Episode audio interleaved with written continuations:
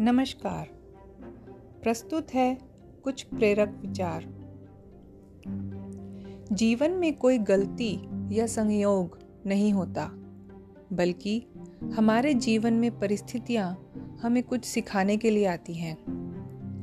आज से हम हर परिस्थिति से कुछ सीख कर आगे बढ़ें। सुंदरता और सरलता की तलाश चाहे हम सारी दुनिया में घूमकर कर लें, अगर वो हमारे अंदर नहीं तो फिर कहीं नहीं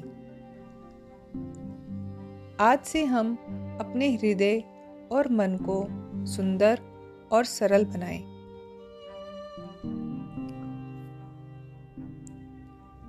जो चीज़ें हमने कभी सोची भी नहीं, उन चीज़ों को शांति से स्वीकार कर लेना ही धैर्यता है आज से हम शांत रहकर जीवन की हर परिस्थिति को स्वीकार करें और उसका समाधान निकालें।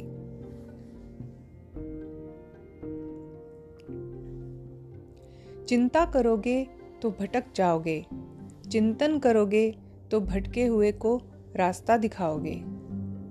आज से हम सर्व चिंताओं से मुक्त रह परमात्म चिंतन करें। धन्यवाद।